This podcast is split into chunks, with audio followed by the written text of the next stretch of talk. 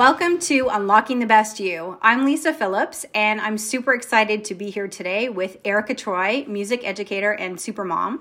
Erica, welcome. Thank you. It's good to be here. yeah, amazing. I'm so excited to talk to you. Why don't you start by sharing a little bit about yourself? Sure. Uh, so I've been teaching music, mostly elementary school, for 20 years. It's my 20th year in the classroom. I live in Maine, just north of Portland, so about two hours north of Boston. And um, I'm here with my two girls who are downstairs. They're doing their remote learning today. I have a 13 year old and an 8 year old. And that is, in a nutshell, my story. Yeah. Wow. So today we are going to talk about burnout. And I guess we're going to talk about burnout from a few different perspectives. We're going to talk about it from the teacher perspective mm-hmm. and also from the mom perspective. And it's great that you actually have both sides to share with us, which is kind of cool. Right. Why don't we sort of start with, you know, what are some common warning signs to look out for when you're when you're on that verge of burning out? Yeah, so I think it's probably different for everybody. I know for me, I really hit a wall a couple years ago. I was like 38 years old and I had been in the classroom for I don't know, 17 or 18 years at that point and things were just it just things things started to feel really heavy and things started to feel like everything was work. Home was work and school was work and it was like nothing was um nothing was feeling like light and carefree at that point. Um and I really started to question everything. I really started to question my marriage and I started to question my career choice and I started to question like, oh, maybe I should just get on a plane and move to Bali. So that's kind of my I have a bit of an escapist tendency there where it was like, okay, so now when I'm thinking that everything needs to change, something something's up here, right? Um so that was for me, but I know for other people it's just sheer exhaustion all the time and it's not wanting to get up and go to work in the morning. It's, um, I think, pretty common at some point to hit that wall where it's things just start to feel overwhelming and feel like it's too much. Yeah, absolutely. And I think there's also an element of people not taking care of themselves. Yes. So they just let let them let themselves go. They don't take care of their health. They don't take care of their physical fitness, their spiritual health, all those different aspects, and they let it go for so long. And then they have that um, tipping point where things all of a sudden get much worse. But in reality, if you actually just spent a little bit of that time, um, you know, for yourself every day, every other day, it may not get to the point where it feels so overwhelming, as you said. Right. And there is the place where as women, as moms, as teachers, we're in this kind of helping, caring, giving role all of the time. And it does get to the point where if you don't take the time to kind of refill your own cup, you've got nothing left to give. And that exactly that happened. That has happened to almost every mom and teacher I've known at some point, and we've all kind of dealt with it in our own way, and we've all kind of moved through it in our own way. Um, and of course, you know, there's no right or wrong way to do it. It's really a process of kind of taking stock of what's happening, and kind of making some some decisions about how to adjust things to make it work for you. Yeah, no, absolutely. So let's talk a little bit about the classroom and how this maybe relates to the classroom because when you're de- especially now during the pandemic and there's things are not quote unquote normal. So there's just automatically more stresses in the world in general. So how does that work in terms of a teacher? How does that how does that play it on the classroom? Let's say you whether you're teaching in person or online mm-hmm. and you have you know 20 kids 25 kids whatever the number is and you need to keep them engaged but you have going on in the background in your mind that you know you're just at this tipping point. What do you do to sort of manage your class? Right yeah it's tricky and this year in particular is tricky. Um, there's a, a place where almost everyone is feeling like a first year teacher this year and feeling like everybody's just barely hanging on. Uh, everything is new, right? Everything, things that we've done for years and years and years, all have to be changed and thought through, and that takes a lot of mental energy and a lot of time. Um, plus, I, it's fair to say that we're all kind of in this collective trauma piece, right? Where we're all just in this global pandemic where things are uncertain and all, there's all kinds of stuff going on. So it makes sense, right, that this would be a year that people are like, what is happening here? Yeah. Um, but the truth is that we still have a job to do and we still have to show up for the kids and they still need us to be that steady person in the front of the classroom maybe even in their lives right it might we might be the one place that they can come that is stable right now there's a lot of stuff going on with a lot of families um, so you know it sounds kind of cheesy but the whole remember your why thing is a big one for me if i can walk in the door in the classroom in the morning and just say you know i'm here for the kids I can do this, right? I can I can shelf all this other stuff that doesn't matter right now. It's going to be there at three o'clock when the bell rings, and I can pick it back up and take care of it then. Um, that's huge, right? And and really working on being present in the present moment, not worrying about what's coming up later, not worrying about what happened yesterday, but really taking a look at those kids in front of you and um, doing the best you can with what you've got. And there's also a piece of giving yourself some grace right? Not everything has to be a plus plus plus plus work this year. It can't be. There's no way that we can keep that going. And i work in a district full of overachievers and this has been the hardest part is yeah. just knowing that we're not going to get through the same amount of material as we have before and we're not going to get to the same place that we have before and that's okay that's okay like we're the kids are going to be okay we're going to be okay we're going to pick it all up. Um, and just kind of that grace, that grace is so important right now.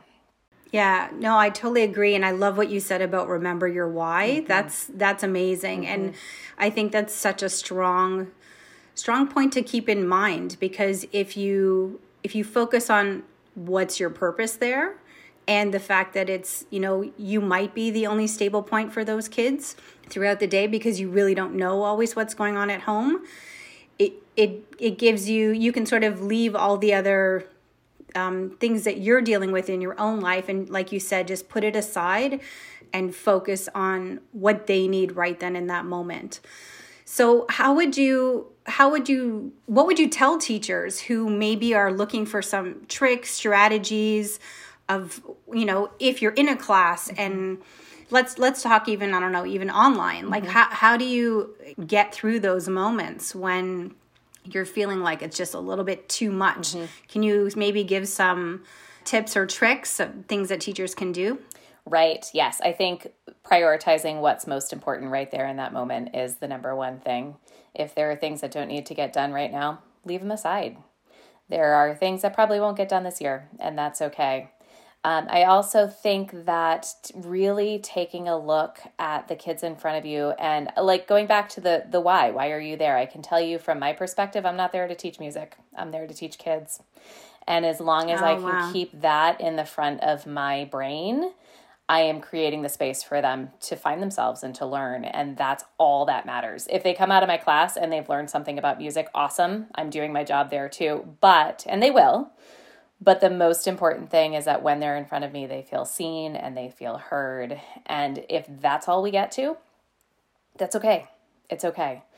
Um, I also think, you know, just making sure that you have something planned for yourself. And whether that is like me, bath time every single night, right? Close the door, do not disturb. This is my 20 minutes to myself. It works for me. That's all I need. Mm-hmm. Sometimes, you know, in a in normal years, I need to get away for a week and do my own thing for a week. That's not happening this year. But I can close the door and say, "Give me 20 minutes, I'll be out. I'm going to be a much better mom and a much better teacher if I can carve out that time." And for other people, it might be, you know, making time to go for a run in the morning. It might be making the time to do a virtual yoga class. It might be time to just sit on the couch and watch Netflix. It doesn't matter what it is as long as it's something that's going to fill your cup. Um, and not be a demand on your system.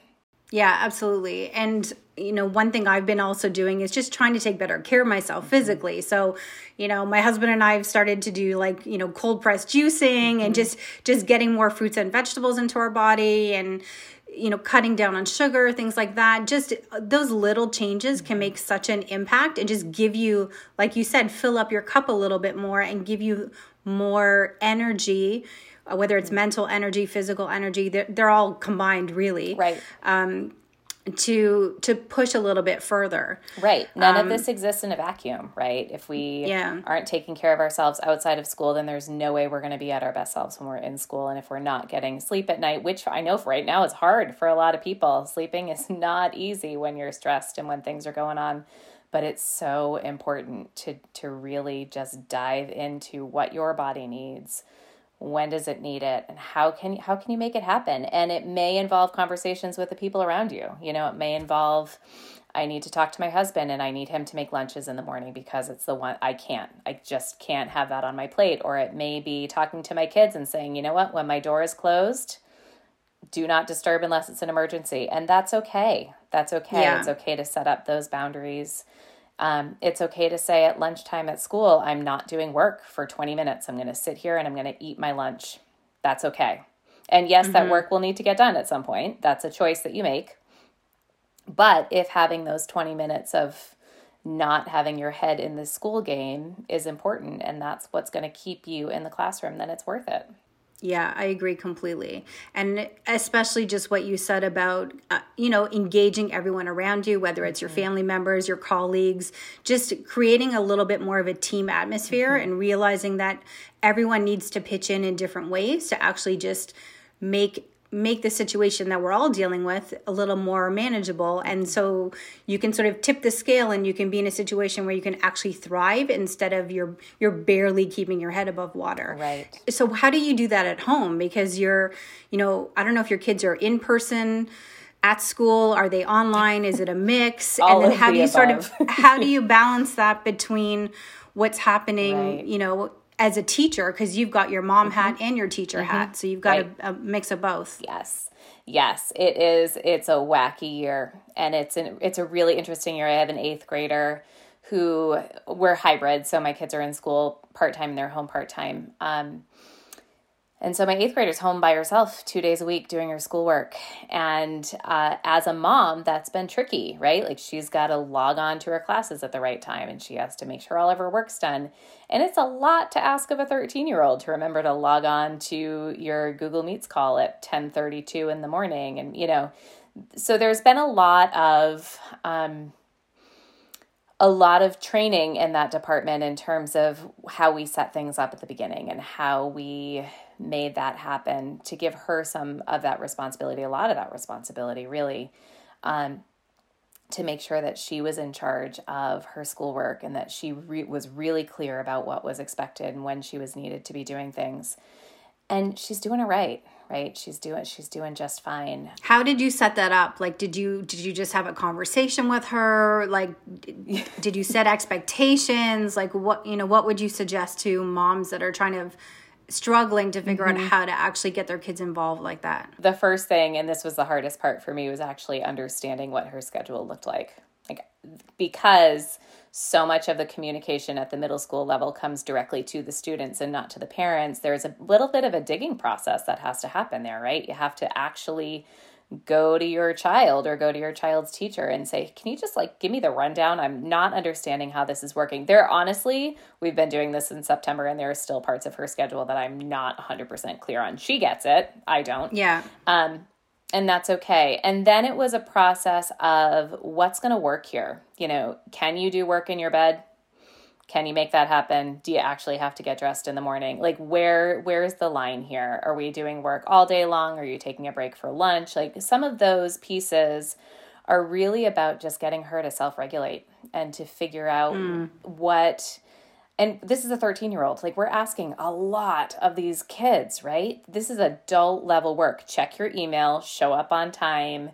Um, it's hard. It's really hard. And it hasn't been perfect. You know, she's missed some classes, she's missed some assignments, and that's okay. And she's a 13 year old girl and freaked out about it and then got her work done and moved on. But there is a piece of, of having those expectations that you are going to show up for your class um, and you are going to get your work done regardless of whether we're here or not. And you're going to give your best effort. And also knowing that parents are partners with the school and if something isn't yes. working reach out to the teachers you know there are some things that teachers can't control if your kid is in bed till 10:45 in the morning that's not something that the school can take care of that's got to be a parent decision and a parent situation there but if a kid if you've got a kiddo who's struggling with too much work not enough work you know, getting organized in terms of getting long long term projects done or whatever it happens to be, you know, teachers are there to be partners with you. And it's okay to reach out. It's actually so much better to reach out before you're drowning because by the time everybody's in, you know, in over their head, it's hard. It's hard to pull everybody out. But those quick little check-ins, you know, I can you just check in with my kiddo on this project? Um, we had a big major meltdown over this last night. Um, and the other thing I will say is this has been a huge year for teaching my child to advocate for herself mm, and to send yes. an email and to say, I don't understand this problem. I need help with this, uh, which is something that's been hard for her in the past. So, in some ways, this wacky year has been a blessing in terms of her being able to reach out and say, I don't get this. I don't know what I'm supposed to do here, and having it be okay. Yeah, no, absolutely. I, I have an 11 year old stepdaughter. I have three stepchildren, mm-hmm. but my, you know, our 11 year old also, you know, there is an element of for sure being partners with the teacher and making sure that, you know, she's advocating for herself and checking in with them when she doesn't understand things and it's it is it's it's a life skill and like you said it's adult level skills mm-hmm. that we're expecting them to to do right now. I think a key thing also is just to focus on rewarding everybody when things go well. You know, it's very easy to talk about burnout and overwhelm and all those things, but one of the basic principles of this universe is what you put your attention on grows. So if you put a lot of your focus on, oh, it's so hard and it's difficult and this is wrong and that doesn't work and there's so many issues here, if you just focus on all of that, you just pull and attract more of those things to you. Whereas if you can actually just acknowledge and validate everyone for for their effort and for trying and for you know doing well in that specific moment you sort of attract those things to you so that's something you know that I I know works mm-hmm. when you actually implement it, and that's something that I would suggest to you, our listeners, um, if if that's something that you're struggling with. You know, as much as you do need to have the self care and focus on different types of strategies, you also need to just focus on what is good because if you look for it, there are good things happening around despite all the overwhelm. Always, yeah, yeah, for sure. Yeah. So I think we'll we'll leave it off on that. I don't know. What do you think, Erica? Sounds great. Does that yeah, sounds, sounds like a good, good uh, ending point for mm-hmm. today.